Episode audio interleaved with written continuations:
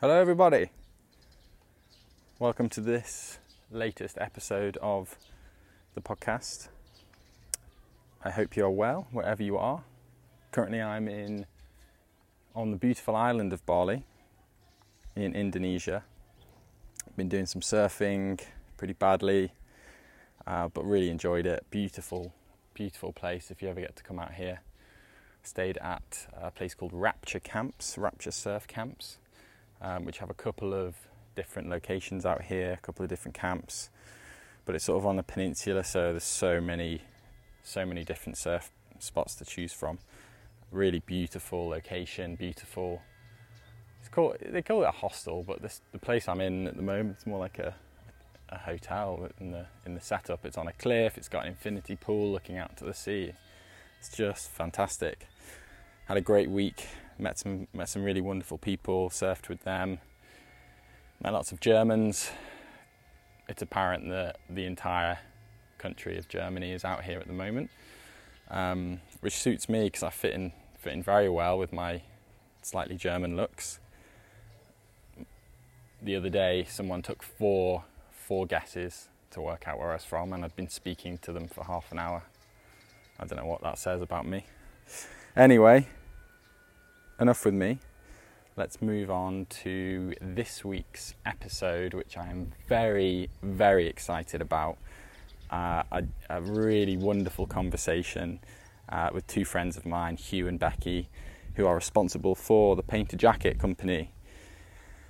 You'll hear a lot about what that's about during the during the podcast, um, but if you want to have a little look, they um, make uh, beautiful uh, jackets that come out uh, three times a year with only 500 per batch. So, a really special product. But we talk lots and lots uh, about that in the podcast.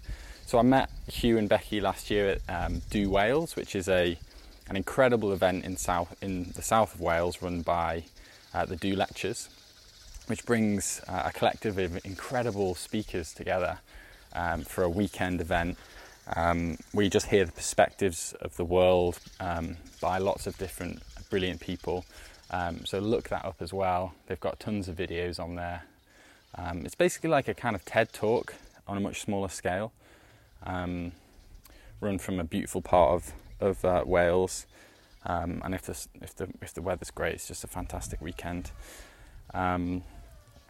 so I met I met those two uh, last year at, the, at, the, at the Do lectures. Um, but when I was back in London two weeks ago, I, I was really lucky to um, spend some time with Hugh and Becky. I went to meet them in uh, their co-working space uh, in London. Um, so you'll also be able to indulge in the complimentary sirens and other such interruptions. Um, but it was nice to be back in London for a couple of weeks and great to chat with Hugh and Becky all about what they're up to. Um, they tell us sort of their incredible story of um, how they met, how they started Paynter Jackets. It's all kind of intertwined, but I'll, I'll let them tell you that. Um, we talked a lot about perfection, what that means, how to run a business as a couple, Hugh's love of cord, doing things in, an opposite way of how the polished brands do things. Um, they, they, definitely have their own style and way of doing things. For example, you'll hear it, but they say they're only on sale. They're they're they're a jacket company that are only on sale for one percent of the year, which is an amazing stat. Um, they also give us a blow-by-blow uh, description of how their jackets are made, which is a really interesting um, view on the, the process behind the scenes. And we also had a, a, a chat about the kind of waste in all of this. So I've spent a lot of time working and thinking about um, food waste industry, and I think there's, there's, there's similarities here um, with the amount of, of waste that is created through uh, fast fashion, the fast fashion industry. So yeah, that's a that's a really um, a really good thing for us to talk about.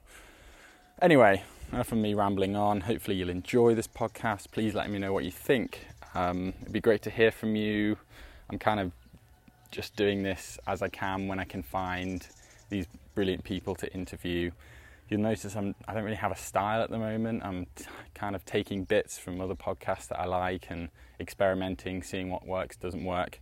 With this podcast, I just thought it was such a brilliant conversation. I didn't really edit it at all. It's it's fairly uncut, um, but hopefully you'll enjoy that.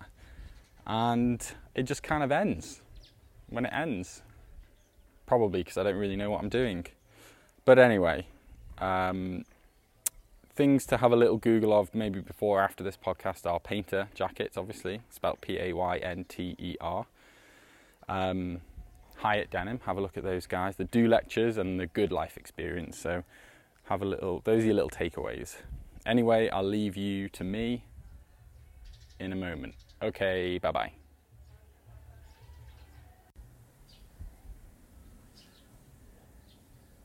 Well, yeah, just for the, uh, just because it is audio only. So I've got this little, it's basically just like a clip, clip mic. And I started off my first, my first recording was with just iPhone, and then that was fine, but it's not great the iPhone recording, but it worked. And then I bought this because I was doing some just like um, talking head interviews with some people when I was um, out in Uganda. So I bought this, and it's great for that. Mm. So then I just started using it for this, and the sound quality is way better than just the iPhone. But I just couldn't bring myself yet to buy like you go on like podcast kit, yeah. microphones are so yeah. like hundreds of pounds. I think it puts people off as well because yeah. you see it and you get nervous because it's so big and it's in front of your face. it's, it's nice that it's just perform, yeah, dance, monkey, yeah, yeah. exactly. It's nice. Can't yeah. Except you can hear Hugh's really squeaky chair, so yeah. that'd be fun. Yeah, sure. It's I'm gonna get that really low chair in the corner. It's all ambiance. yeah, but I, I, guess the reason I bring it up is because you guys, um, you, you've done a lot with just doing shoots with like iPhones, right? Yeah. Yeah. Um, we try and play with the constraints. Yeah. Like I, we're, we're really big fans of the DIY spirit and how we can use that. It's like what would the Polish brands not do? Yeah. And let's do that. yeah. It's like because we really want the whole feel of the brand to be like to be like a research project, a documentary. Mm. That's the kind of style of like we love. We love watching documentaries and like oh, a brand should feel like that. Yeah. And like just capturing thing on iPhones. It's like okay, this feels natural. Yeah, I think because like the whole brand's been bootstrapped from the very beginning as well. So yeah. if you strive for something perfect, we probably wouldn't have started yet. Yeah. So we've had to just use what's available to us from day one and then work out results, what, what results we can possibly get from them, which yeah. has meant to led to some quite interesting things, I think. Yeah, I think that's a big point of like the people wait for perfection, and it's like you have the perfect camera in your pocket. yeah. You can start taking pictures and sharing them like like we did it way before we were ready, like yeah. nine months before we launched our first jacket.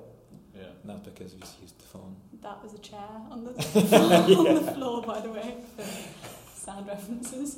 but yeah, it's also so off-putting, isn't it? Like, mm. you think, oh, I've got a great idea, I want to do this, I want to do that. What do I need to do that? Oh, I need this big expensive thing. I need a, a you know a DSLR camera. I need a studio. I need all of that, and then you get, and then that's how you talk yourself out of things, I guess. Oh, completely. Then it's like, oh, it's not perfect. oh, it's not polished. Oh, then you can like you compare yourself to everyone else who shoots that way.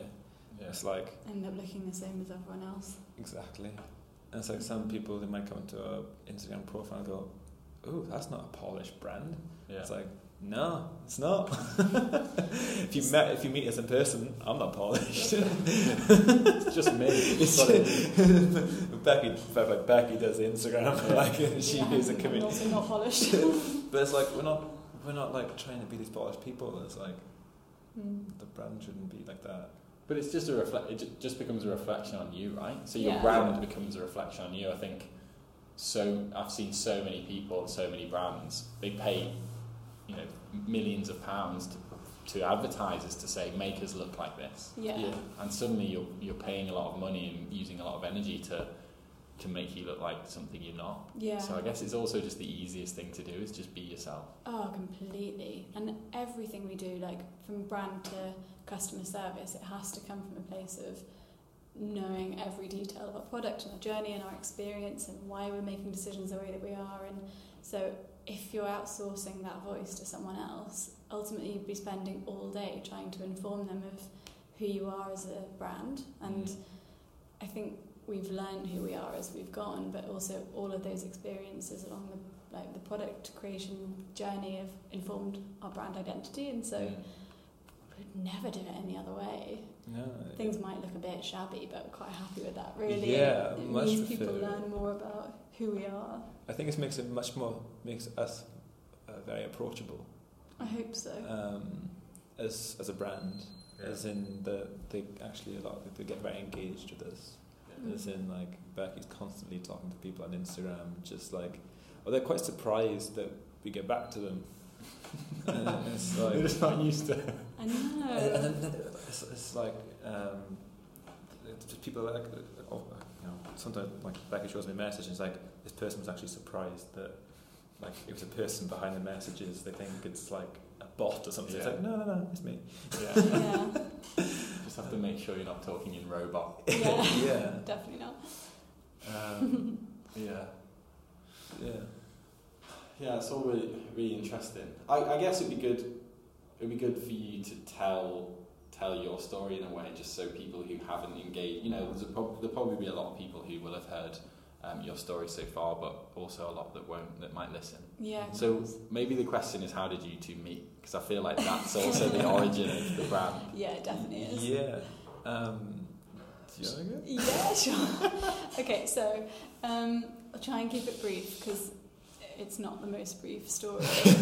um, so I went along one day to a workshop that was being run by the Do Lectures in London. It was like a one day workshop that Hugh was running with his boss David, and um, I wasn't supposed to go. I'd been raving to my boss at the time to go, and because I thought she'd meet some really interesting people and she'd get on really well there, and um, she went and I texted her, having just seen she was there on Instagram stories, being like, "Oh, have the best day! I'm so excited you're there." And she's like, "I've got a tummy bug. I'm gonna have to go home." I was like, "No, I've been telling you to go for months." And I was like, "Right, I'm gonna get on my bike and I'm gonna go and I'm gonna take notes for you." And so I went at lunch and I walked in and like everyone was kind of mingling and chatting, and I and he was kind of standing on his own. And so I just walked up to him and gave him a hug, and I was like, As "Hey." you do. As you do. As you do. But I was going on, so, so I, I was feeling in a really good mood that day because I was going surfing the next day to Sri Lanka for two weeks. And so I was like checked out of work. Yeah, really hugs all around. Let's go. Honestly, anyone I saw on the way, I cycled there, I probably gave someone a hug at the traffic lights. Hey. I didn't. So it was just me. It was just you. But yeah, we got on well. And then we text for like every day I was in Sri Lanka. And then I went to North Wales to see my family like two and a half weeks later, like just as I got back. And Hugh came and stayed for four days. and it was kind of like a ridiculous first date. yeah. And you met everyone, didn't you? Yeah, it's like, like the first time I walked through the door, I was like, "Hey Becky, I've met you for half an hour before, and now I'm meeting you. Go upstairs." I don't meet You said you forgot what I looked like. Yeah, I didn't want to say that on the podcast, but yeah. I of knocked on the door because I did the thing of like, I will not Instagram stalk Becky. Because like, I just want to like take it from like, Yeah. I tr- try and do it very traditional and old fashioned. I won't do that. I just talk to you, talk to her, and then I knocked on the, knocked on the door, I was like, shit, what does she look like again? Um, I've only seen your recent pictures from like, Sri Lanka. Um, then I was like, oh, phew. and then I went upstairs. Everyone was and- wearing name badges. Yeah. including me. And it was like I met her, her, her, both her brothers and her brother's girlfriend, their dog. That evening, I met like 25 of her friends. And the next morning, I met, met her parents. I was like, this is either going to go really well or really bad. Um, whatever happened, be a great story. That's Um, amazing. That's so intense. It was Yeah, so so intense. intense. Neither of us had done that before. I think we both just thought, fuck it, it'll either go well or terribly. and It'll just be a funny story. We got on like a house on fire when we were talking, so I thought, okay, Yeah, it's probably let's, gonna let's give it a go. I guess you get a bit of an idea through that that it's not going to be a complete car crash. No. No. But were you could just have like, just driven home? this is yeah, I've been like, yeah, driven out for four hours home. I mean, that car, the four-hour car journey up there must have been like, okay, what am I doing? yeah. I so. I remember like sending screenshots of my location on, on the way up, just going like, "I'm here, I'm here, I'm nearly here." just, just to like, sure. just so you know, you it's like sure? I'm on my way. Um, I'm preparing myself for what you are too. Yeah. So at that, Do you still want to do this? so at that sort of speed of things, I expect you to the next part of the story to be, and then we created Paynter jackets right there in the kitchen while we were. Like two minutes in. yeah, just do it. Essentially, not, yeah. Not all the things on there. it was it was literally on the second day. Um, Yeah. Because Not that we created Paynter, but no, we didn't come to paint on, on the second day, but it was on the second day. It's like a Craig David song. Yeah, yeah. The re, the rewind. on Sunday. it was actually was a Sunday the second day. So, um, but yeah, we started talking about brands because we both worked in marketing and that kind of side of things. We started talking to them about that kind of stuff and what we loved seeing, what we didn't love seeing, and if we both had a brand, what it would kind of be about. And then we kind of didn't really talk about it for a while until we actually went back up to North Wales. Was it a couple of weeks later? yeah. and kind of whipped out this jacket. Um, siding like like I'd been collecting chore jackets for quite a while Mm. uh, from all over the world, taking them apart and trying to remake them with scraps um, of denim. And yeah, Becky's just like, "Wow, that's a cool jacket." And then again, her whole family tried it on. So this is a jacket you'd made, or that you reconstructed, or Uh, that I one of the ones I collected.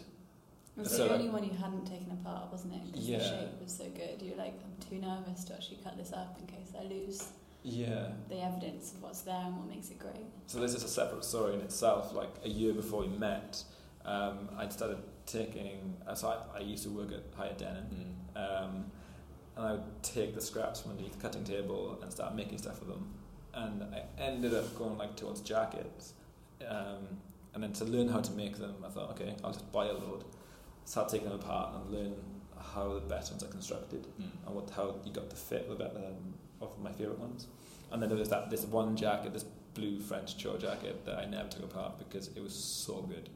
I was like, if I if I take this apart and I can't put it back together, I'll screw it up and I just can't find another one. Yeah. And Do you remember where it came from? That that particular jacket. Yeah, eBay. Right. Yeah, it was a really, really good one, and we still have it. Still haven't taken it apart. Um, and yeah, it was on that second like weekend in North Wales that um, like Becky tried it on, her whole, whole family tried it on, and everyone fell in love with it. Mm. And that was probably the last time I saw that jacket. Because Becky took it for what she calls safekeeping. It was a bit Yeah. small for you. Just It was okay. idea. I'll admit it was a bit small, Mm. but it fitted you way better than it fitted me. Yeah. So I just took it. Yeah. And um, Sounds fair. Yeah. yeah, and it, it's kind of one of those These like cliche stories of okay, I tried looking for another one to replace it because Becky had stolen it, and we thought, okay, let's make our own. Can't find another one. It's really hard to find two the same things. Yeah. It's like a like old vintage piece. Um, so we thought that was kind of like the the trigger to start Paynter, Mm. um, and just the uh, the journey of remaking that jacket turned into Paynter. Yeah. I thought we'd document the whole thing, Yeah. give it a name. Um, So yeah. it's, it's more like a story and a journey for you than just a, Mm. a clothing company. Oh yeah, completely. I think we're well, we're kind of the opposite of a fashion brand because we don't work seasonally. We don't want people to have lots of what we own. Like we just want to create really good jackets for good people and try and make people care more about clothing and understand the processes and the people and the hands and the things that go into them. So yeah. Yeah, it's like, like we, we physically couldn't be closer to our clothes, Yeah. But also we're so disconnected to where they've come from. Yeah. Um, like people just don't get it. They understand more about the beans they put in their coffee than the clothes they put in the back. Yeah. Mm. And what we're trying to do is bring that meaning back, kind of bring that connection so people actually understand the journey their clothes go through. And it's like a journey of tens of thousands of miles before it gets to you, hundreds of hands. Yeah. And it's Mm. like, it's such an exceptional journey that nobody gets to see. So what we want to do is kind of open people's eyes or, or take them places that other brands will never take them Yeah. because they're too scared Or they're Oh. too big. or they're too big. Yeah. Um, with our size, it's just been the two of us, we can do that. And because we only launch three times a year, we can do that. Mm. If we had a core range that we um, like had hundreds of um, products, we couldn't do that. But because we're so super focused and so lean, it's one of the benefits and like the like we love telling the stories Yeah. And it's the business of how it's built like allows us to do that. Um, but yeah. And how do you like? I wrote I wrote a few sort of ideas of things down I wanted to talk to you about. One of them was about like maintaining that feel. Like, do do you do you have an idea of like as you grow as a as a business, how do you how do you maintain that closeness with both your product and with your community? Is that something you've thought about, or are you just gonna sort of go with it and see and, and, and sort of see what happens when you get to that point? Hmm. Good How do we, yeah, good question. How do we keep that as you grow? Um, isn't at the moment like we're trying to get as close to the customers as possible. Hmm. Um, like in December last year, we had a Paynter at the pub. It's like just an excuse to meet our Yeah. our customers. We just said like, yeah, we'll have a Christmas party. There's just the two of us. Um, But Mhm. if you want to come along to it, feel free. But yeah, how did that go? Because I, I was a bit sad I couldn't come on. I was out of the Yeah. country. It was amazing. We had tables of just olive jackets, tables of Bill's blue. Yeah. No one's Everyone going to come each with a other. different jacket, are they? No. They Oh, it was came from all absolutely over as well. Really? Yeah. They came from like Southampton, and the family came from Wales. Whoa. There were about 35 people there. We had And- no idea what to expect because for the first half hour no one came, and Oh, because yeah, no one wants to go first to a party, and we just sat there thinking, right then, it's just going to be us. and then and We've then jacket by the pub. jacket started trickling in. We actually saw one walking past first Just and with his scoping it out, girlfriend. yeah, he wasn't quite ready to come in. Dan Scott, I know it was. Name drop. Yeah. Um, but yeah, um, no, it was absolutely amazing. Since then, we've met, I think, on average, at least a customer every week in person, which has been really. so nice. Just, Just have that- a coffee or Yeah. just bu- actually bumping into one the other day. Yeah. I think for for us, like, the people are just as much as the product to Mm, us. yeah. So It's such a big that's a huge part. And we don't have any plans to suddenly have anything for sale the whole time. Like we're going to continue making three jackets a year, occasionally experiments here and there, but there's not going to ever be anything constantly on sale. So in terms of keeping the closeness to the product and the people, mm. we can do that in waves and we can we have the time like last year we were on sale for 17 minutes in the whole year which was mental and it'll be a bit more this year but it means we've got a lot of time to do other things like add value meet customers do research so we can go really deep on product when we're not selling which is the majority of the time. That's an, not that's an incredible on growing very statistic. much 17 minutes you actually were selling items. yeah to be honest it was pretty stressful so it's Yeah. nice to expand that slightly this year but it was it was wild No, any cra- Yeah. computer crashes, any glitches on the 17? No. It- no it's- crashes. Shopify's great for that. Yeah. Thank God. And we've like, like even the the people at Shopify have like been in touch as well. It's like, how can we help you? Like, Wow. this is a mm. new business model. Like, we're seeing more people doing like more product launches like that. It's like, how can we help? What can we build for? Wow. though, on the crash front, we didn't have a crash, but I think people thought that we had because batch two sold out in three minutes. And as soon as that had happened, like that Instagram post that morning just filled up with comments of people being like, I think something's broken. I, my address isn't working, this X, Y, Z. Um, and I think it was the time that we sold out. There was 900 people with a jacket in their basket trying to buy one, which was crazy. And for that weekend after, so like 9:03, we'd sold out. And for that rest of that weekend, we just had emails and DMs of people saying, "I'm really frustrated," or like psychologically, I don't like the way that your business works, and all of this stuff that we had. We had to answer. We had to give everyone a personal response and proper time, and we ended up write, like not writing. We ended up videoing a direct response video to every single person Really? because it felt so insin- insincere not to be able to like wow. to Yeah. not like talk to people face to face. You need to. Um, and like they'd got up at like four o'clock in the morning in, in America to try and buy a jacket and they couldn't, and to try and support us, and we were like blown away by that. So how how are you? So this is how like rogue this is. Yeah, you could play so, them 'cause then they'll yeah, I'm kind of um, play a little bit for us. Yeah. This is just you and Becky, I guess, in, in your living room or something. Uh, yeah, it's, shed the bottom it- it's, it's the shed at the bottom of my garden. Um, it's after the launch. It's like a time where you should be like so excited of what you've just achieved. yeah. We're kind of like, ah, there's a, we need to just communicate and just say sorry to people, just Yeah. um, communicate like what happened. Obviously, so happy, but I think, to be honest, mostly overwhelmed at Yeah. this moment. Yeah, I cried when we saw that. on camera? Uh, not on camera, but, but Oh, yeah, that's a this is this is kind of uh, what, what we were saying to people. Hey Carlos. Hey Carlos, um, we just wanted to send you a quick video message to say um, a few things really. First of all, we're so sorry that you didn't manage to get a jacket. Um, you You were look so obviously sad, incredibly too. close. and, um, we're just gutted because the experience. Yeah, it, it, it was just like So you hang one on, you one did on that- one videos You to did like that same message, kind of same-ish message to everyone individually. And Yeah. everyone who bought one and DM'd us How as many well. of those are there? it's like It's probably a couple of hundred. yeah. Yeah. But like we didn't like just make one and just send that same one to everyone. Yeah, it was yeah. like it was, hey, it was it's hey like- Carlos. It it's was like hey, pers- Car- yeah, it's Yeah. so personal, and it turned a lot of people around.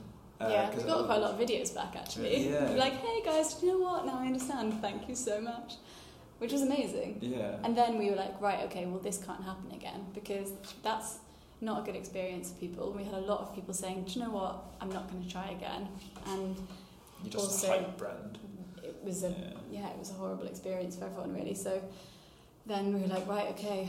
We had 300 jackets for sale in October, and for January we increased the batch to 500 because we thought we still we've still got to be really careful. The reason why we didn't have loads of jackets for sale or more than that for sale is because our fabric's made bespoke.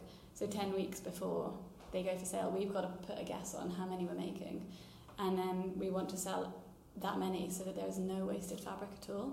So we've got to kind of place the bet ourselves. We pay for all our fabric in advance because we want to pay people fairly and support them. So yeah, we were like, right, 500 seems like a huge increase still and enough to keep people happy. And I think it worked, luckily. For batch three, it sold out in 35 minutes, which Yeah. was, it was actually ideal because it was, I think everyone who got, everyone who wanted one got one.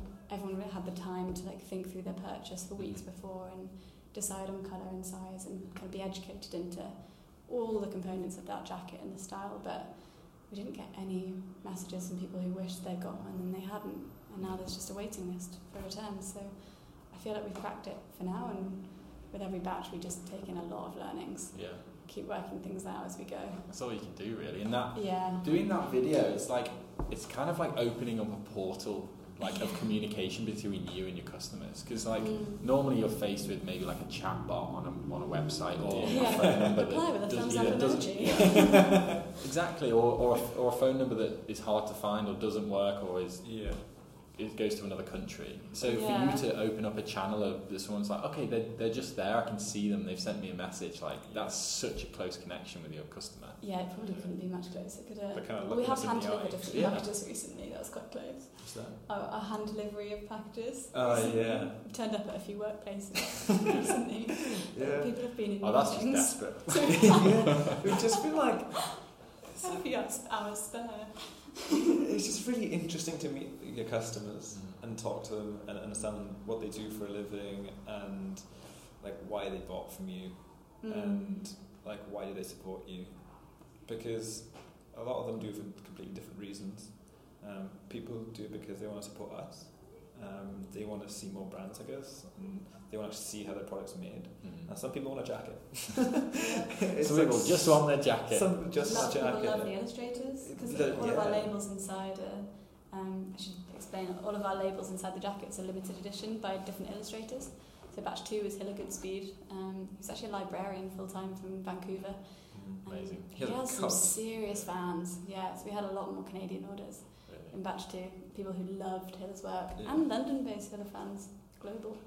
But yeah, And isn't that amazing? Like you're connecting other fan bases as well. Like yeah. his fans wouldn't have heard of you, and now they're jacket fans, and then they I might be some, something else. They might be podcast fans after this. Absolutely. Get So it's just like connecting- our other podcasts. yeah, it's connecting those worlds of like Yeah. such a natural, organic way of like building a customer base. Mm. yeah That was a happy accident, to be honest.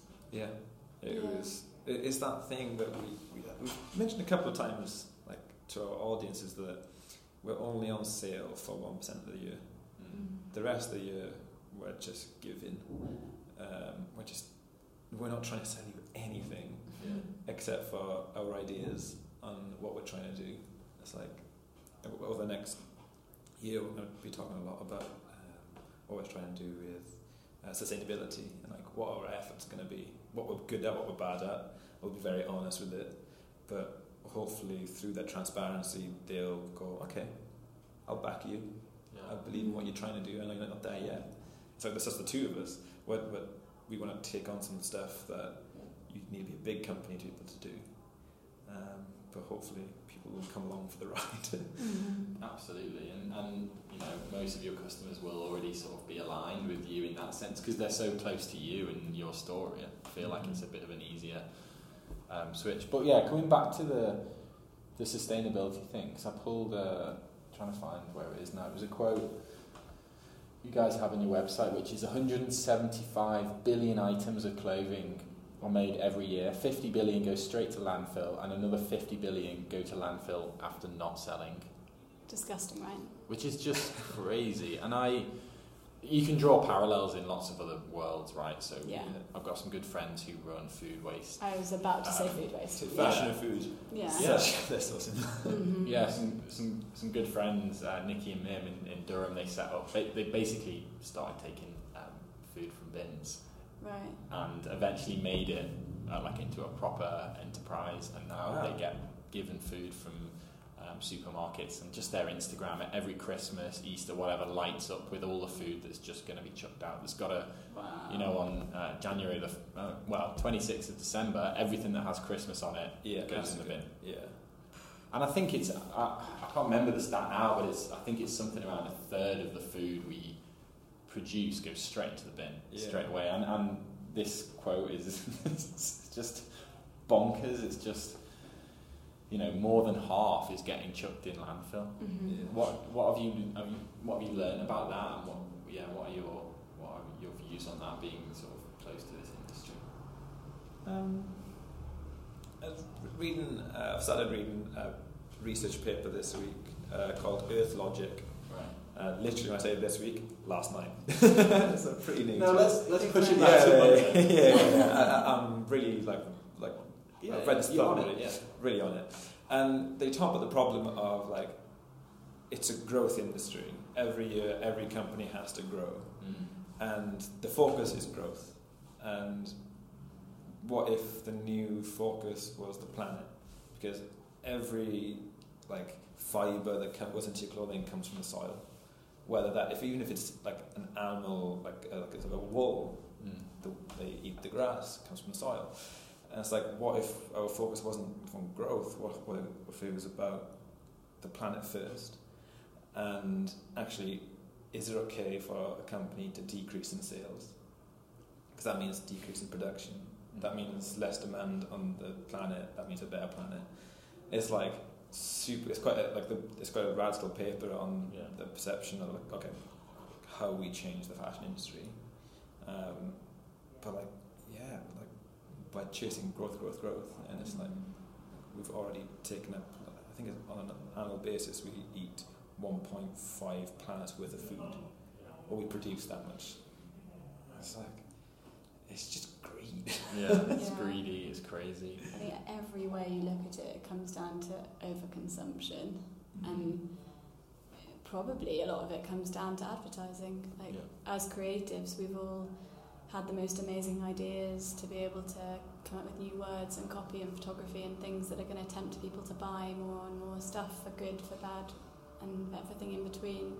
And ultimately, as creatives, we have the power to do something about that as well Mm. to send it the other way and to inform people about what goes into their clothing.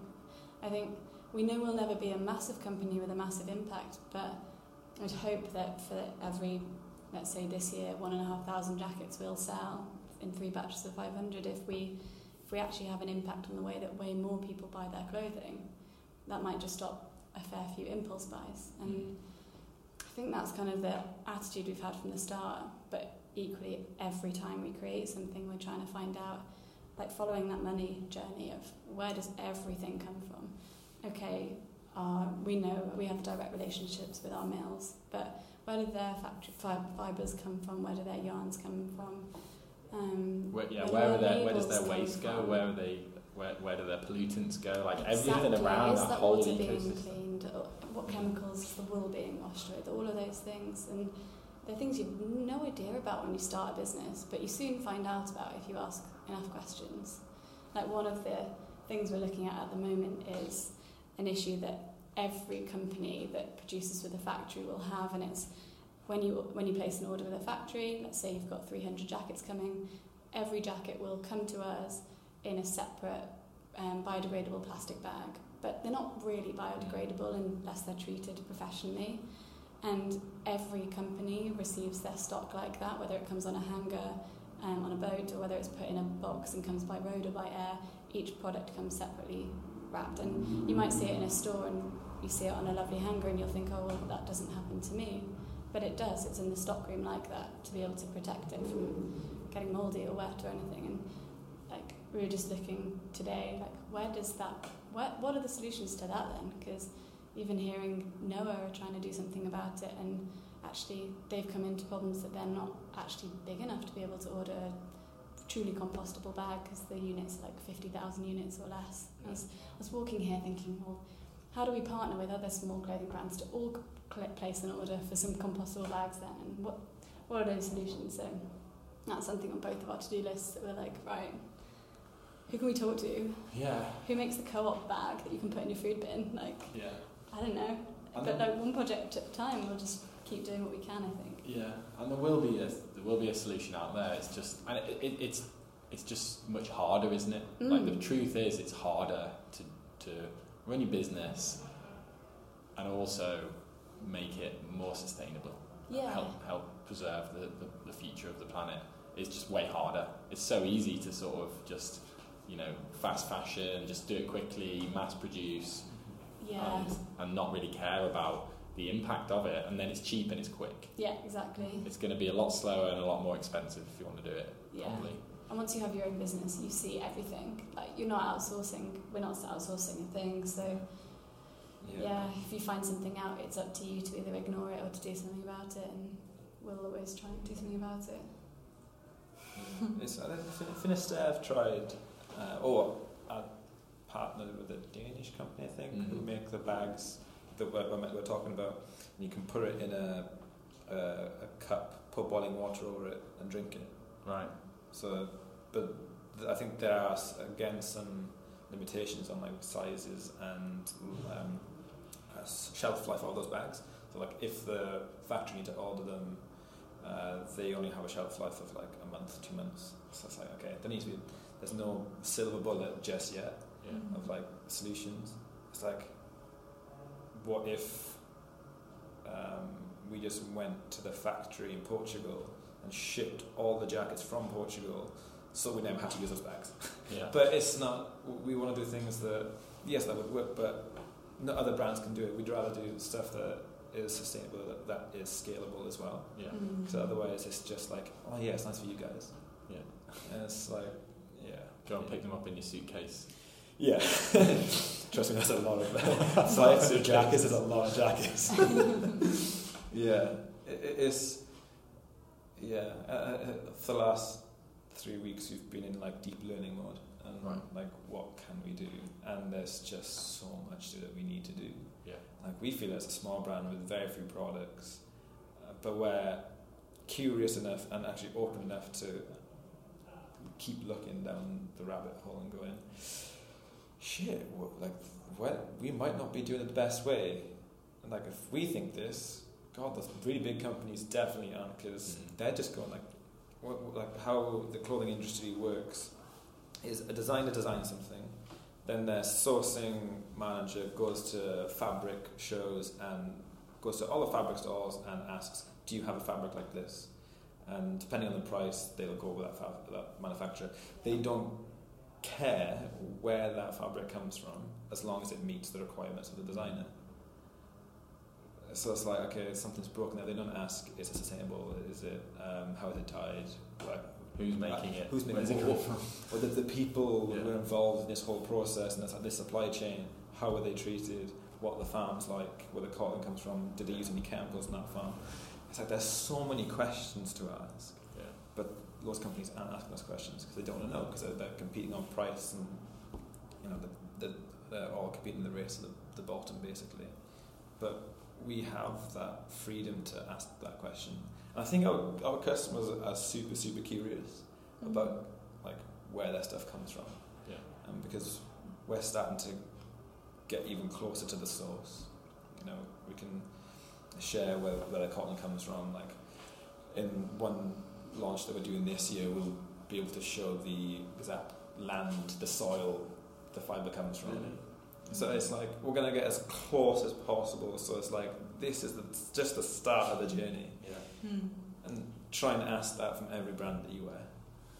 That's amazing, and, and that's that's a massive selling point. Like, there aren't many brands out there that can offer you a look into where this comes from, and you just have to accept. Mhm. If you want something, if you need a new item of clothing, you have to accept that.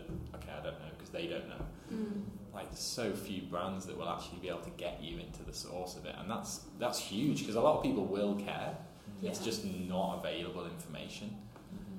So that's just a yeah, an incredible thing for customers to be able to experience with you. Yeah, I think it's educating them from that point. It's like Mhm. um, really into uh, Patagonia's or even Chouinard's book, um, Responsible Company.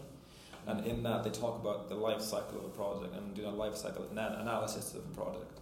And not many brands, again, do this. They- They'll just produce t shirts to sell t shirts. Um, but with every product we're making now, it's looking at the whole life cycle from the soil, actually, from the design. Like, is it is what we're about to produce worth the, the cost of the planet? That's a big question to start off with, deep. And then it goes to. Where do you get me start there? Yeah, it's, it's, it's, it's, Whoa. it's like it's a I'm gonna give up. I'm just, I'm just kidding. Because Gotta sometimes like we can become really pessimistic about this industry and be like, shit, there are so many problems with this industry. Why are we bothering making something else?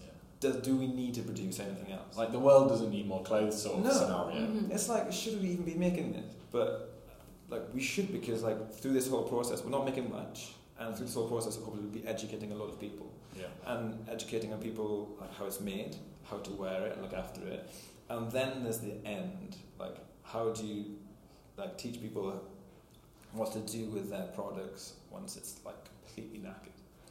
Mm. Like, what is that process? How does that look? Like, how to is it compostable? How do you take it apart? Like, where should you take it? Don't just throw it in the bin. Um, so that's another. It's like literally the life of the product. the whole life cycle. Mhm. Yeah. Because the, I mean, a a few, a good few years now was a, a real revolution to me. Was the the Patagonia and then the Hiut way of repairing products, which Mm. I'd Yeah. never heard of before, Yeah, and that was just like wow, that's that's an amazing, like a lifetime guarantee. it's Yeah. amazing. It's, Yeah. it's like it's, we were talking earlier about um, you know every product that we should produce that we produce should be repairable. Um, it's like that that should be a, a, a um, kind of a part of the digital design that we shouldn't. It shouldn't be something that if it's broken you can't fix it. It's like old cars. Yeah. It's like because they're so mechanical, you can get in there yourself and learn how to change things. Like Teslas, you have to take to the garage. Yeah. You can't touch that stuff.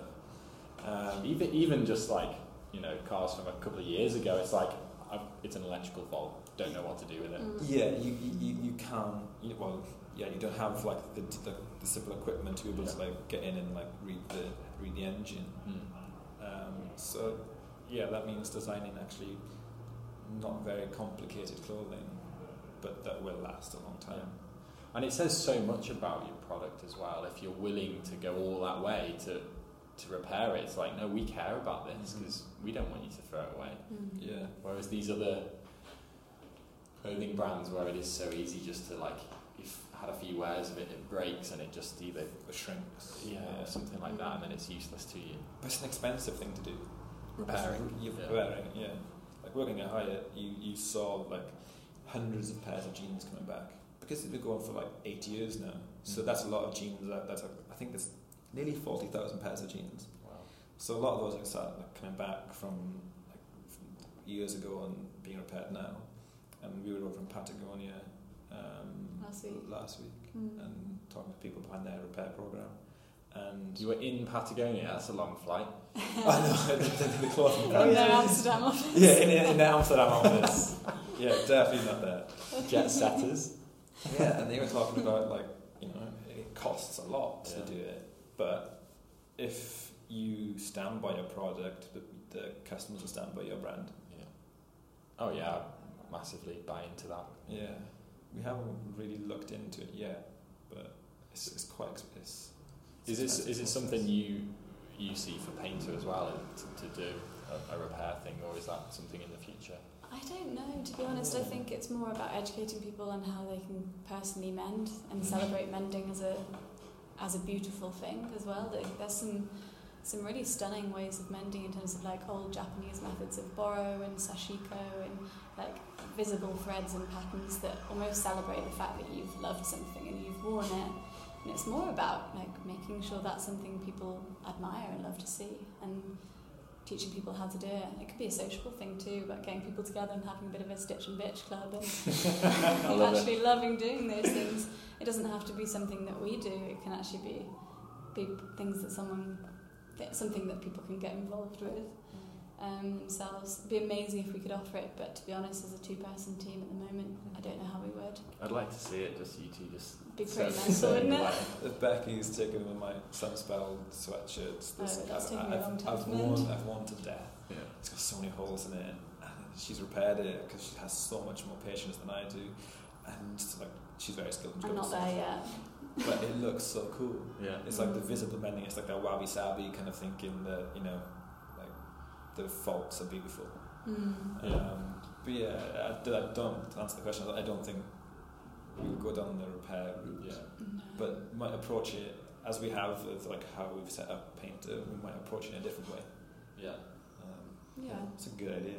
Stitch and bitch. yeah, I really like that. It's all it's it's, it's like the garment. You'll see the scars as well. You know. yeah, exactly. We have them on our bodies. We have scars from like, oh, that was when All I fell over in the playground or whatever, and maybe tattoos or whatever. Mm. But yeah, it just shows the life of a product, and you go, yeah, oh, I got this caught on a, something when we were traveling over there.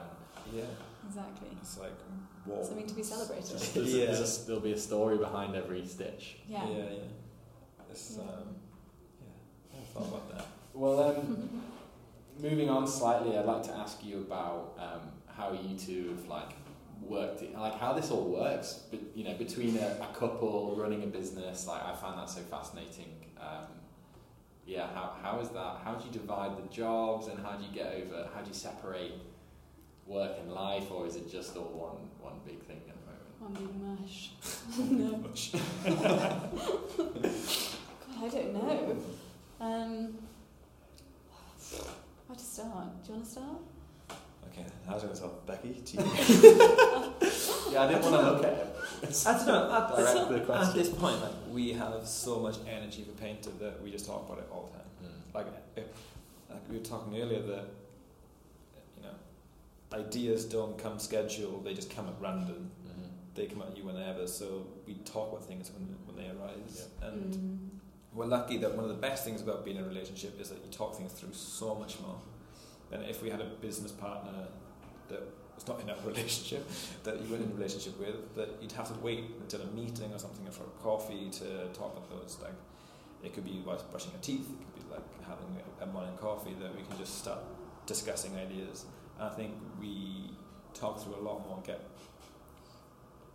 get we uh, develop ideas quite fast because of how much we can talk about it. Mm. and that's one of the best things. And I think we we know each other so well as couples do that you can quite like if someone has an idea that's not quite right or um, you have an idea yourself that you think I'm just going to put this out there and you've got someone who's going really going to honestly check you and make sure that that is the right thing for us and the right thing for the business and the right thing for our values because you you know someone so well that we're like we're both so aligned with what we want to do that we're not going to suddenly go down the wrong road in terms of creating something that doesn't align with what we're trying to do. So that's that's a nice plus, I think. it really It's accelerates definitely quite tiring, to be honest, yeah. because we're talking about things all the Sounds time. awful. working with me is It's- not I'm it's joking. amazing. It's Reading amazing. between the lines there. But no no But we have to learn to, to switch off, and I think we're only just starting to do that now because we started Paynter with like when we don't have any investors or anything at all. It's 50-50, completely us. We started it obviously really early in a relationship, both working full time. We basically decluttered our lives and sold a lot of stuff on eBay to be able to pay for the things like our very first samples, our website to be built. What other costs do we have? Going to like fabric mills and visit Going trade shows and things.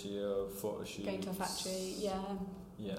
But we did everything on an absolute shoestring, which kind of comes back to what we started talking about at the beginning with photo shoots on an iPhone and stuff. And um, where was I going with that? God, there was a point. Oh, How great it is um, working with you. Having to put everything in. Yeah, Oh, that's annoying on a podcast. I lost my train of thought. But um, yeah, it's oh, I don't know. Come But back you to it in a have, do you have to draw the line in some in some places and go, you do that, you do that, you be responsible for all of that, and you be responsible for all of that, or you're you're great at this, you're great at that, or is it all just working it out? We talk everything through. Mhm. Everything that's written is written by one of us, and the other one will check. Mm. Mhm. So it doesn't matter who writes it. That's why like we always like sign things off as both of us, Yeah. Mm.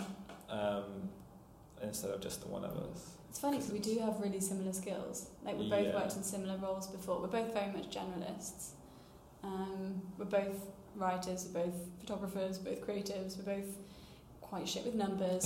we're getting there. Like, we have similar like upturns and downfalls. I think, Yeah. which is kind of good. But it will, and it, but it also means we both have to take mutual responsibility on the things we need to learn, which is pretty good as well. Um, there's no easy delegation of like, oh, Hugh's marketing. I think if there was two ways to describe it, Hugh is more product and I'm more people. We've kind of said that from the start. Yeah. Other than that, we're, we're very intertwined. We're more project based than role based Yeah.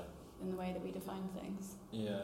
Uh, we we we because in January we went full time the two of us, and we were like right. Driving down from Scotland to London, like right, let's talk about roles. Like who's You're gonna having do- a proper meet, team meeting. yeah, meeting. on New Year's Day. it was a long drive. It was like a twelve-hour drive. We had a lot of time to to talk. Um, yeah. Um, so we just, you know, we, we tried to have that conversation, but actually we then, like, back it goes, like, to be honest, until we both ju- like do it, we don't really know how, what roles are there, and like what jobs are, gonna, are we gonna have to split and stuff. So we're s- still going into it, going, okay, we're trying to find our feet on who does what because Becky ran Paynter on her own, like like full time for since like June last year. Mm. So it's like she's done like most of the work. So it's like okay, how can I help? And yeah, I still didn't know what roles there were to be defined yeah, because I was just, like, it's in just it you- so just you. heavily. Yeah. yeah. it's like uh, she picked everything up. So it's like okay, there's two of us now. Yeah. What can we Mm. do? So with Becky having done it for such a long time on her own, um, it's we're st- yeah we have not got roles. Yeah. Uh, It's still yeah. tr- Quite happy that way. yeah. I quite like the chaos. yeah. It's nice because like we dip our feet in a bit of Mm. everything that we both kind of need a, a taste of every kind of aspect of the business. Yeah, well, we're, we're still, well, I say well, we're still small. Not going to be big anytime soon, No, not hiring anytime soon. but, no. but we do work with with like specialist creative freelancers. I think we've learned Yeah. that the more we've gone along. Like the value of brand consistency is huge, Mm. um, and we are creative people, but we're not creatives in our output. We can we can get by with Photoshop, but there's things that having specialists can really bring to your Yeah. brand. And we've got an amazing guy, Dan Ryan, who does animation for us. Oh, great. Incredible guy. who I think brings real f- like humour to our illustrations and really bring them to life, and that's amazing. And friend Harry is a huge part of um, just giving it the, like a lot of things that we do a proper check over and making sure that a graphic designer would look at aspects and see value in what we're doing rather than pick it apart and think, oh, those fonts don't quite match up. Or Yeah. And so they- we're they'll give us learning hon- to like honest to trust other people a lot more as well, so that we can focus on what we're really good at. Yeah, it's like you need that help. Mm. You Yeah. think you can do it all yourself. Okay, well, that's in that sense, like oh, we can do it, we can do it. Yeah. Ooh, we can't do that well. Mm. It's a really important thing to realise, I think, 'cause I think Yeah. I Yeah. do too much of that and go, I can just learn this. And Yeah. then you end up getting so overwhelmed. I know you probably can do it if you put that much time and effort into it, but to a, to a degree. But Never you just as need, well as someone's yeah, good, and, and yeah. also it's about perspective. Like someone else will have a perspective on what you're doing that's different to yours because Yeah. you might be at that point your head in something else, and they Yeah. bring a new view, and you go, "Wow, yeah, that fits with what we're trying to do." mm-hmm. We Yeah. love that view of, of view of things. Shit, I've never thought of that, but I love it. Yeah, Yeah. exactly. Yeah, kind of. Even though you have to run a company, you kind of have to act a bit um, like act a bit stupid, pretend that you don't know everything. Mm. It's like I think at the start sometimes with some like the big success you can get quite confident, but then it's like okay, let's bring it back down to earth and really surround ourselves with seriously like talented people Yeah. who will give us honest feedback and like help us out when we need it. Yeah. Um, yeah. The Wieden, one of the Wieden mottos is walking stupid. Nice. And I never really understood that. I was like, I'm not sure I get this really. But yeah, it's that kind of thing of like walking every day with the openness to just need to learn everything because you know you don't you don't know it all. Oh, 100%. I think there's a real skill in having a beginner's mindset. Yeah. Because right at the start, we we were both full time, but we knew really what we needed to learn for Paynter in our evenings and our weekends, and we'd just be consuming lessons on how to do every part of the business at every hour, and and it really worked. I think for the the launch of Batch One, and then it would be very easy to suddenly get like heads in. Okay, let's do what we did last time because Mm. that worked. And why would it work again? It shouldn't. It, people will get bored, we'll get bored, and we've got to keep creating and keep doing new things and, and learning about our impact as well as our marketing and everything, every other part of the business. So we kind of spoke at the beginning of the year, didn't we? Of like, how do you get that beginner's mindset back? When you when you're full time, Challenging everything. Yeah. it's really that. What like like- like from moving from West Wales to London. Like you Big, said, shi- big shift. big shift, big difference in mountain sizes. Um, you do see like the time that you have. Yeah. Like in in Wales, you really do have that abundance of time to just because you have to drive everywhere. Yeah. Mm, you just have that time to like learn and listen to audiobooks and podcasts. And in London, you like maybe you only have those like ten minute blocks to be able to um, Mm. do that. So you have to build in that time whether it's running or go to the gym and listen to books and like just consuming new and different things. Um, and like putting that all that inspiration together to produce something Yeah. whether that's like a new business model, a new way of producing product, a new like, campaign, a new art direction. It's like whatever it is, we Yeah. need new inputs. Yeah, definitely. Uh, I think that's hard, especially in London. It's the balance between like you have so so many you're bombarded all the time, so so so many inputs. Whether it's yeah, you don't have much time commuting to get some headspace or whatever. So you Yeah. always have to. I always found like I went through a period of like all of the podcasts, all of the audiobooks. Every moment I was on my bike or something, I was listening, Mm. and then I get to work and then we'd be chatting, and then I go for lunch and you're chatting, and then you're at work, you're on the phone, and then you get back on your bike and you've got a podcast in, and you get home and whoever's there you sort of have a chat to, and then you go to bed, or like then you watch a bit of TV, or you do it, Yeah. and then it's like through that whole day I've been bombarded constantly by inputs of some sort because I've I've wanted to, I want to learn, I want to hear new things. But at one point I just said no no more um, Yeah. podcasts on the bike or on the tube or whatever because it was just like I felt like I was getting overwhelmed by Yeah, God, I've definitely had that. I can't have someone else's voice in my ear right now. I, I need to just stop and have time out, go for a run without my phone. Yeah. Have a day, we'll do days where we'll spend the morning both just working quietly in different places, Yeah. just to get stuff done and have different ideas. Because working as two people and as a couple, we, we're really both very conscious that we love our own time. We're both definitely introverts and we have our most creative ideas probably when we're on a run or in the shower or doing our own things. And then we'll come back and we'll discuss them and we'll get more ideas from that. But if everything we did was together at the same time, we'd probably start both producing the same ideas. and Neither of us want that. No. So it's quite nice to almost force ourselves into doing those things separately.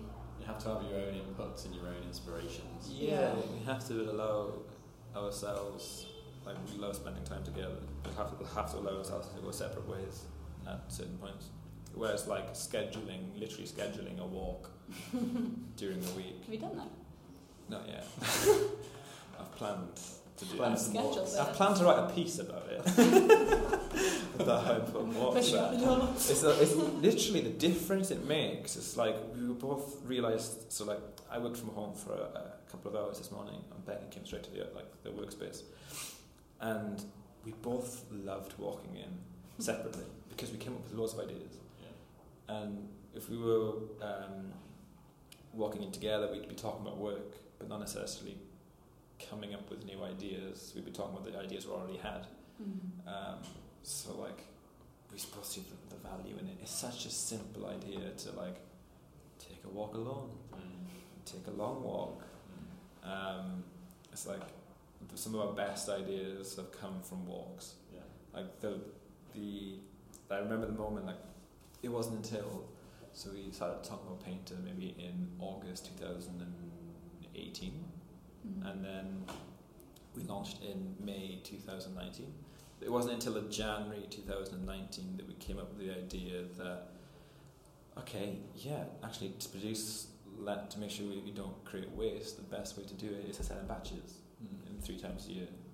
It's like we that it took a long time of walking and talking to really come up with that idea and have the confidence in ourselves and our ability to be able to make sure that can work because luckily we both have backgrounds that you know we've had the experience. If you coming in new to like like clothing, the clothing industry or e-commerce or marketing or anything like that, you'd really struggle with our business model. But because we have that skills and Mm. we've had that learning that we could go and do it thanks to a walk. It- it's like, yeah. I think it's so important just to clear your head in that way and exercise as well, just like get the blood pumping, and then it just just after a couple of minutes, maybe nothing, and then just your mind just starts to flow and wander. It's just a great, great feeling. Yeah. Where so where are you guys up to in your cycle, your batches, and where, where do you sit now, and what's it what's it like at the moment? We are partway through batch three, so we sold batch three on the 25th of January, and now we're just over three weeks into the making process. So our buttons were dyed first. They were all cut and ready. Um, they're made from blank discs of Corozo nuts, so they were they were cut into the right shape and size um, before we launched because we knew how many buttons on each piece and how many we were making, but we had no idea which colours and what what proportions. So Monday morning, call Andrew and David at Courtney and Co in um, Borton, and they start dyeing them. And so that takes a week or so for them to be dyed and dried, and then they head over to Portugal. And then meanwhile, the fabric that started being made in December was finished, and that arrived. I think it was week two, the 10th of February. That arrived in our factory in quite a lot of rolls, and every roll needs to be tested for shrinkage, which is basically making sure when a fabric is um, put to the heat that it is dyed under. Um, it will always shrink a couple of percent, and under 6% is good.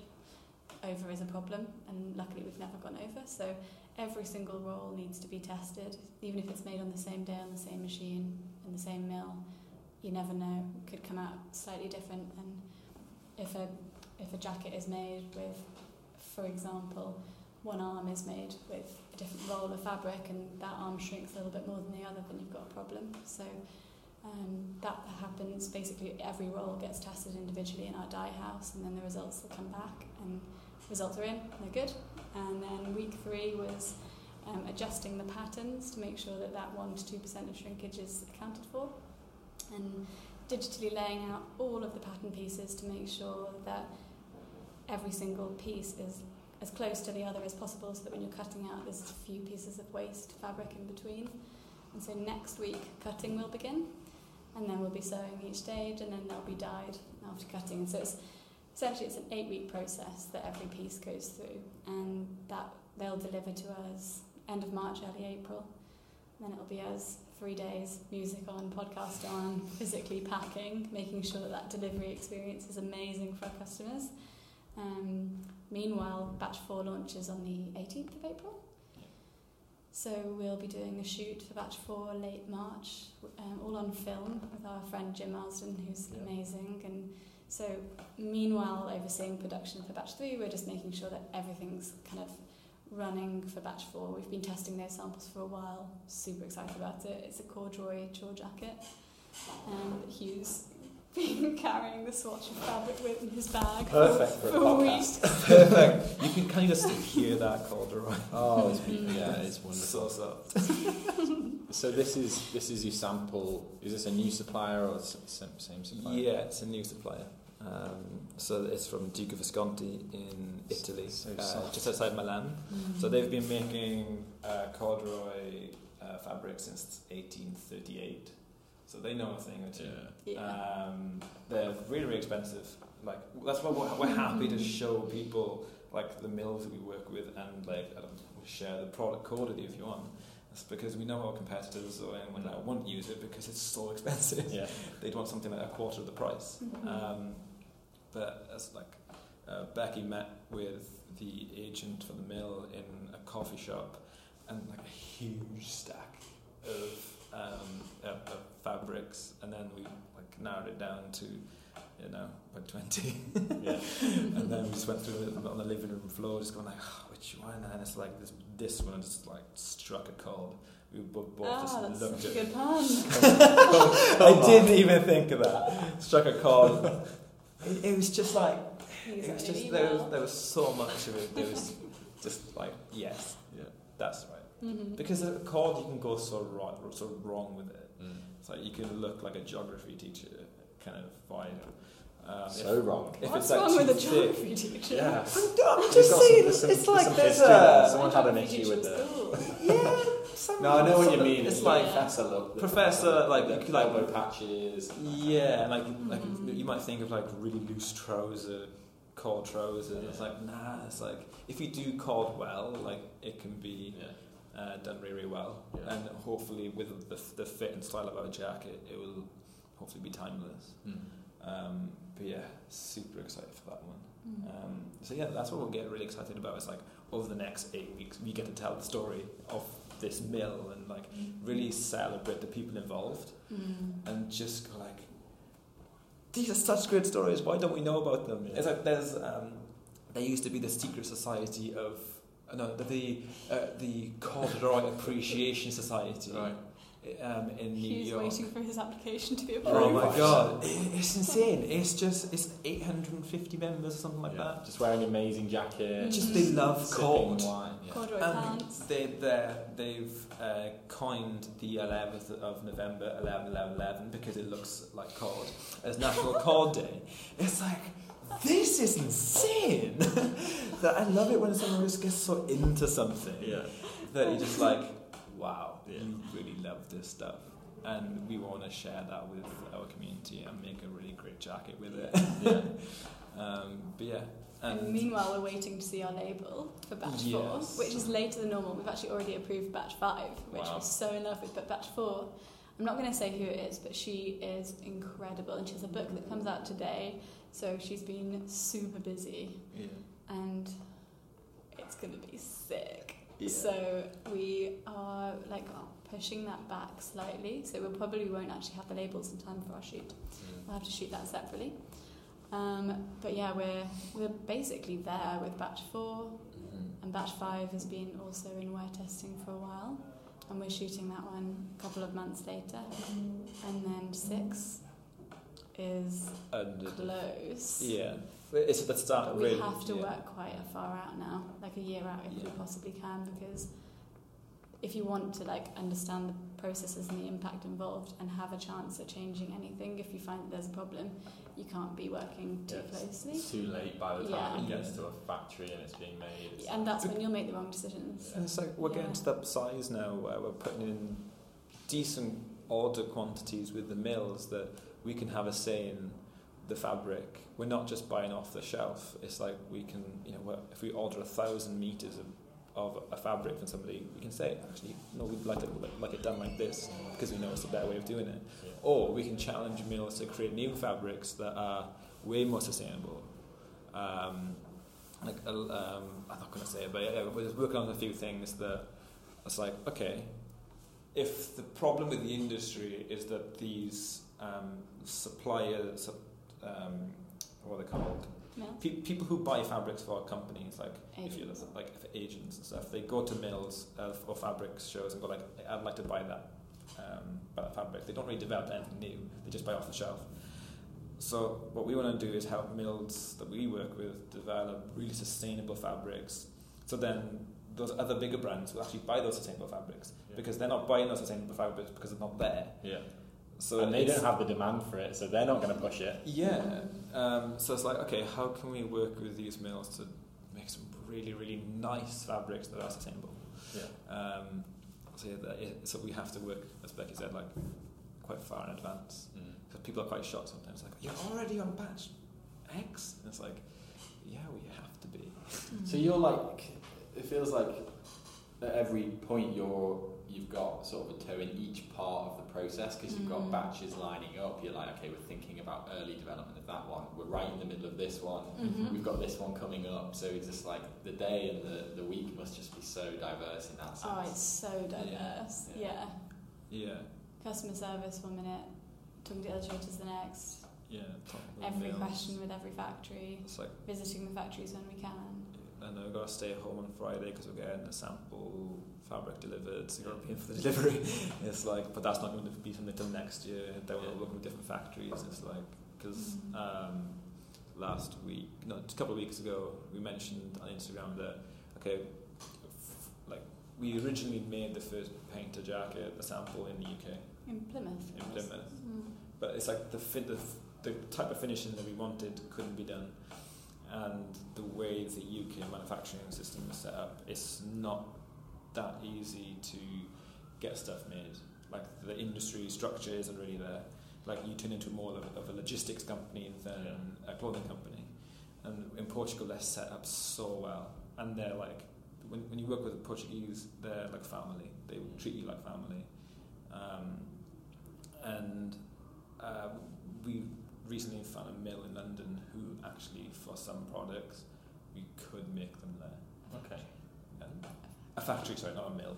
A factory Yeah, yeah. Uh, to make jackets. But uh, for something small, like, we've Right. testing it. Like one offs, maybe do some experiments, see what Some happens. experiments coming. So, yeah, i- i- it's just to see, okay, what can we do? Hats. Mm. Because we love hats. Uh, no, as a, as a man who looks so bad in a hat, we'll never make hats. we draw the line at hats. yeah. Uh, no, from the nose down. actually, we'll do anything from the nose down. Nose down, Actually- waist up. uh, Got it so the, the genuine line is like no, anything from the waist from the waist up. Right. Everything just gets so complicated from the waist down. So jeans is a very hard industry to be in, and shoes is a very hard Yeah. industry to be in because I'm talking to Tim Little of Grenson, and he was like, for you to buy that one pair of shoes, I have to make sure I have the 13 sizes in stock. It's mad. Mm. And it's like Bras and is worse. You can go up to 80 sizes in bras. So to have one design of a, of a product, you have having to that have. in stock. yeah. Well, how does that work? How is that? How does that work? And how is that different for you? And um, making sure you can, you know, accommodate all of your customers' sizes. S- We definitely can't accommodate everyone, No. but we now make an extra small to extra extra large, so we're covering more as we can. We've had one or two requests to make bespoke, which so far we've not been able to do, but we're starting to explore it ever so slightly more for some um, some requests. And I think you kind of learn as you as you make a batch. There'll be an influx beforehand of questions and people saying, "This is my size. This is the suit size that I wear. This is what how I want it to fit."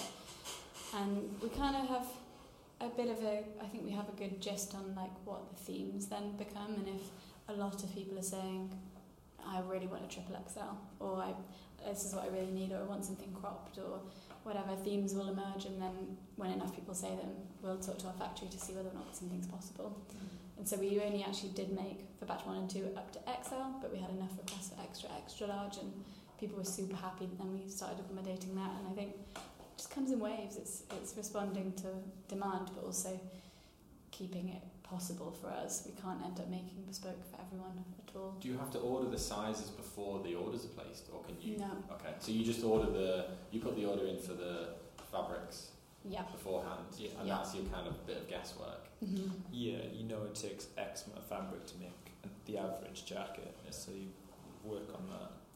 Yeah. And But then after that, the beauty of you having sold them up front means that you can, you know, get to that end goal of zero waste on the fabrics by tailoring the sizes and to the quantities that have been purchased. Exactly. Yeah, it's uh, it's a bit of a, a, a mathematics game when it comes to the the less waste stuff. Just It's like buying a carpet. Mm. yeah, they're absolute geniuses, honestly. If It's it's- exactly like buying a car. That's my only, the only thing I can relate it to. Would you want to I was in there with Carter, carpet? carpet with the guy, and he was like trying to con me out of extra beers. I'm like, I don't need all that. Yeah. Take away half. I have a tiny carpet. now I have half my living room And I'm, covered. pr- and, I'm, and I'm proud of it. yeah, that's safe. It's got a story then. It's fine. Yeah. Yeah, all the offcuts that we do get get recycled into new cotton thread in Portugal. Oh, that's, okay. that's a nice thing. Yeah. There's lots of bags around the factory made of like they look like bin bags, but they're patchwork old shirting fabrics. Because our factory only makes shirts and jackets. They've made like bin bags out of old shirts, and they collect all the fabric scraps, and then they get picked up once a week, and they'll go and be made into new threads. Is pretty cool. Amazing. It's pretty Story in expensive, so itself. we go. Yeah. Yeah, it's amazing the things that our customers want to see because when we go, we'll put a question like, "Hey, we're going to the factory. What would you like to see?" And we'll do our very best to show you everything you ask, and we'll get questions like, "I'd really like to see the toilets that The everyone in the factory has to work, has to go to, and not the visitor toilets. Not our factory's not big, enough to have a separate toilet for visitors and workers, but they'll want to see them. So we're like, "Cool." I'll go show the ladies. you can go show the men's. I'll show you everything there is to see. They're lovely, by the way. Yeah, Yeah. really nice. If you're listening and you've got a burning question for a factory, ask us mid March Yeah. and we'll show you. Yeah. Amazing. Well, look, I I could talk to you guys all day, and I've not even touched on some of these questions. so maybe we'll Have have, to to, do do episode it. two. We'll have to do an episode two at, at some point. Um, but yeah, I was going to sort of finish by um, oh, two things actually. One of them was just what what's you know what's the future for you guys. I think we've covered a lot of it, but maybe just a bit on. I know you have have an idea of being around for a while, which I love. Um, but yeah, what, what what do you see the future being at the moment for Paynter? More of the same, just more you A lot more of the same. Yeah, we. in, in the best possible way. Just keep doing what you're what you're doing I because people think we love it. we look like one to two years out at the moment because we've only actually been in business for nine months. So we, I think, as much as we have goals to definitely be here in 10, 20, 30 years, like we really, and we want to be wholly owned by ourselves. We are never looking to get investment, scale, be bought, anything. We want this company to be run by us, and we want to still be in love with what we're doing. So for the immediate future, that means producing three batches a year, and it will be for next year, and it will be for the year after that. But occasionally, we'll find a fabric or a product that has such a story or people behind it that really need celebrating. That maybe we'll do an experiment around that fabric or that place or that person or something. And so if if experiments crop up here and there to keep us really excited about what we're doing, then don't be surprised Mm. But we're not going to have things that are constantly on sale. We're not going to be making trousers or hats. Definitely not.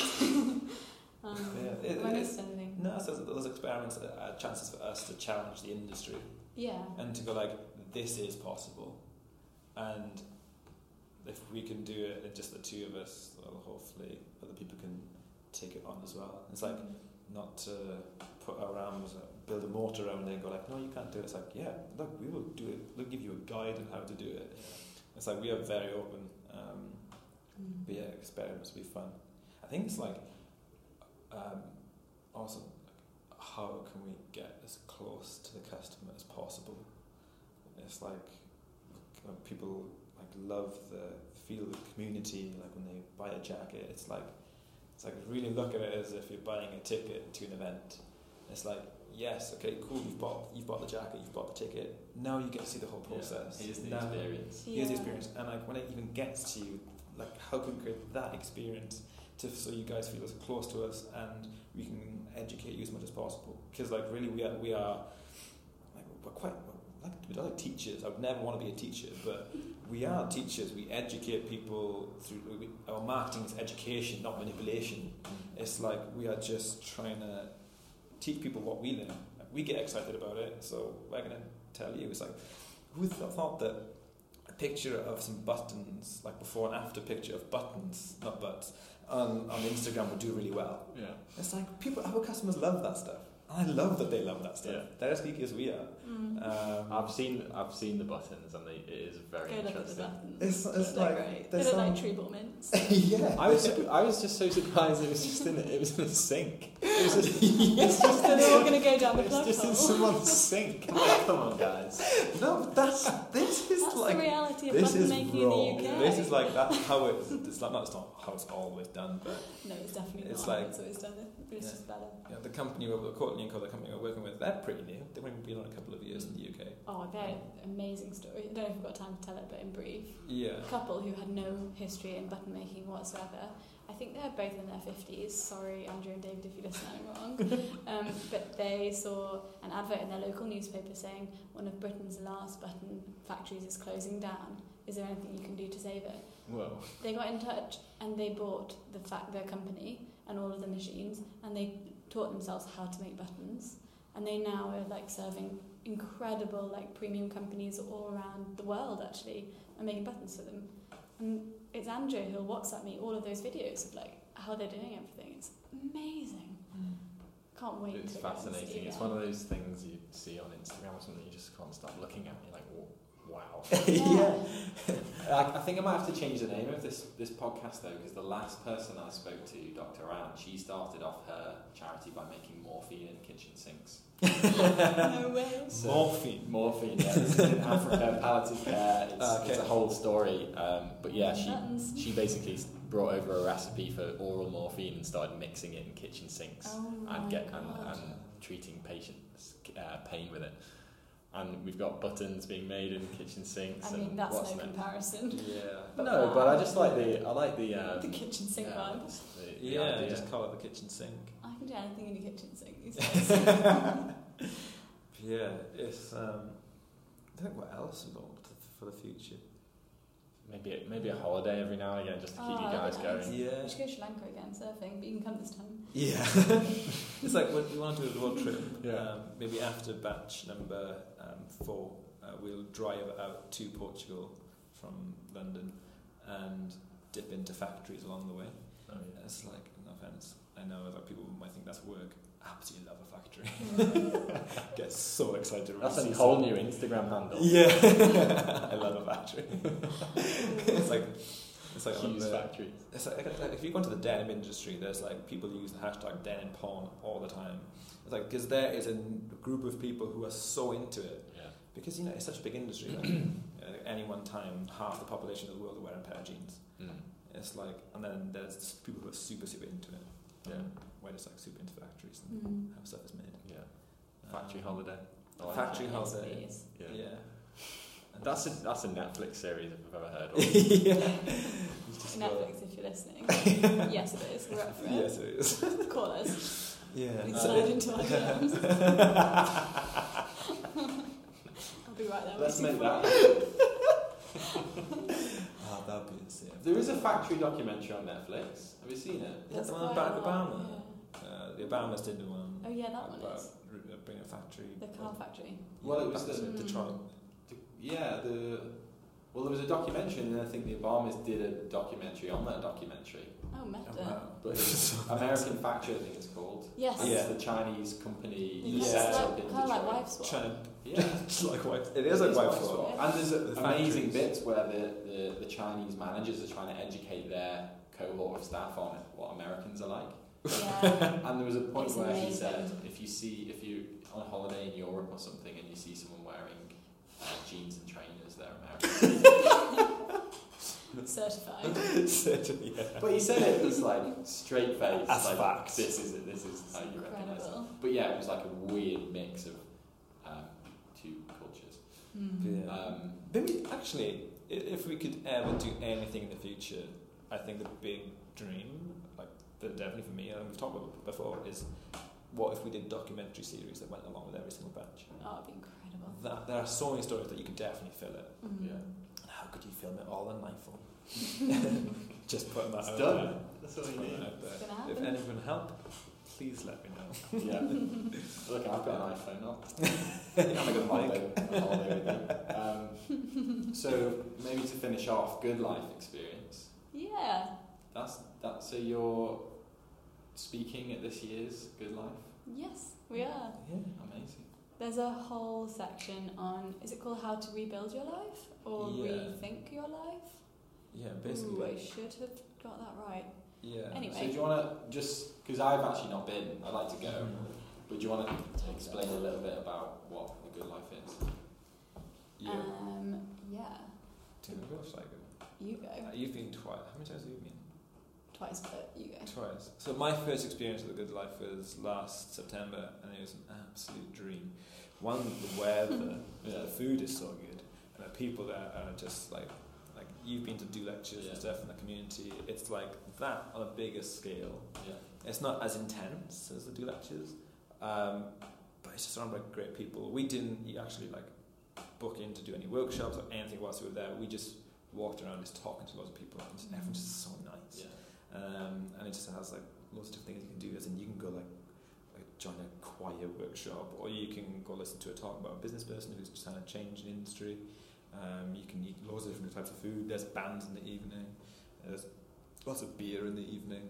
Um, I think there's um, yeah, it's on the uh, Hawarden, is it Harden, Harden, yeah. Harden uh, grounds In North North Wales. Yeah. North Wales. It is yeah, it's really, really good. So Charlie Gladstone, who runs the festival with his wife Caroline Mm. um, and all of their kids, um, is such a talented, creative, inspiring family. And I think between them, they've got like over 20 businesses. It's crazy from like a farm shop, which is on the estate, to the festival, to Pedlars, this amazing vintage shop, and um, Glen Dye, yeah, which is this gorgeous, um, it's called Camp Glen Dye, which is like cabins and cottages in Scotland that you can go and stay at, but they also do festivals and kind of workshops physically there as well. And I think a lot of people who go to Good Life just really admire everything that they've been able to do and the style and the tenacity that's in their business. And so I imagine, I don't know, I imagine that Charlie's recognised that and thought, hey, we could actually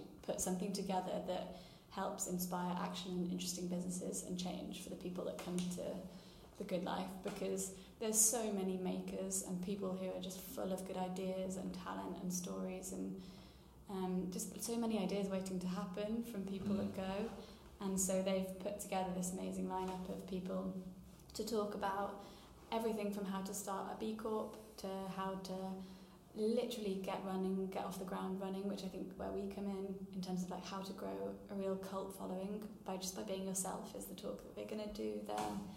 Um, there's like retail businesses, food businesses, events businesses. Um, Mark Shayler will be there, and that'll bring some real fun to it. Um, who else is talking? There's all sorts. Uh, Holly Tucker, Sid Mead Sid, from Papersmiths. Yeah, do book Miranda from Do Books. Yeah. She's talking. Amazing. James Otter, Dan Kieran. Yeah, Yeah, there's an amazing lineup online. yeah. But yeah, So you'll be there in September. yeah, Sixth of the month. I think so. Something early September. Yeah, Yeah, September. Yeah. but yeah, should be really fun. Be a great way to meet everyone as well. yeah. We saw one or two Paynter jackets wandering around last year. I'm sure there'll be a few Like, more this oh, I just want to go and say hello without creeping people out. Actually, there was Just this go and stroke them on the amazing moment last year where one night he was at the bar getting some drinks oh yeah. and this guy um, Chris who we didn't actually we hadn't met him at that moment but Chris was standing next to Hugh wearing a Paynter jacket and you said like cheekily, nice jacket where's that from? And Chris was like oh you'll never believe it. It's this amazing couple who do this and this and this. And Hugh just started laughing and then Chris was like hold on you're Hugh. And it was amazing and we then we spent the rest of the night with him and his wife and their kids and it, we just had such a good night with Oh, them amazing. which is great but hopefully he'll be back and there'll be a couple of other people as well. It's Yeah. really nice to meet meet some more people. It's a really good crowd. yeah Definitely Yeah. recommend going. definitely Yeah. go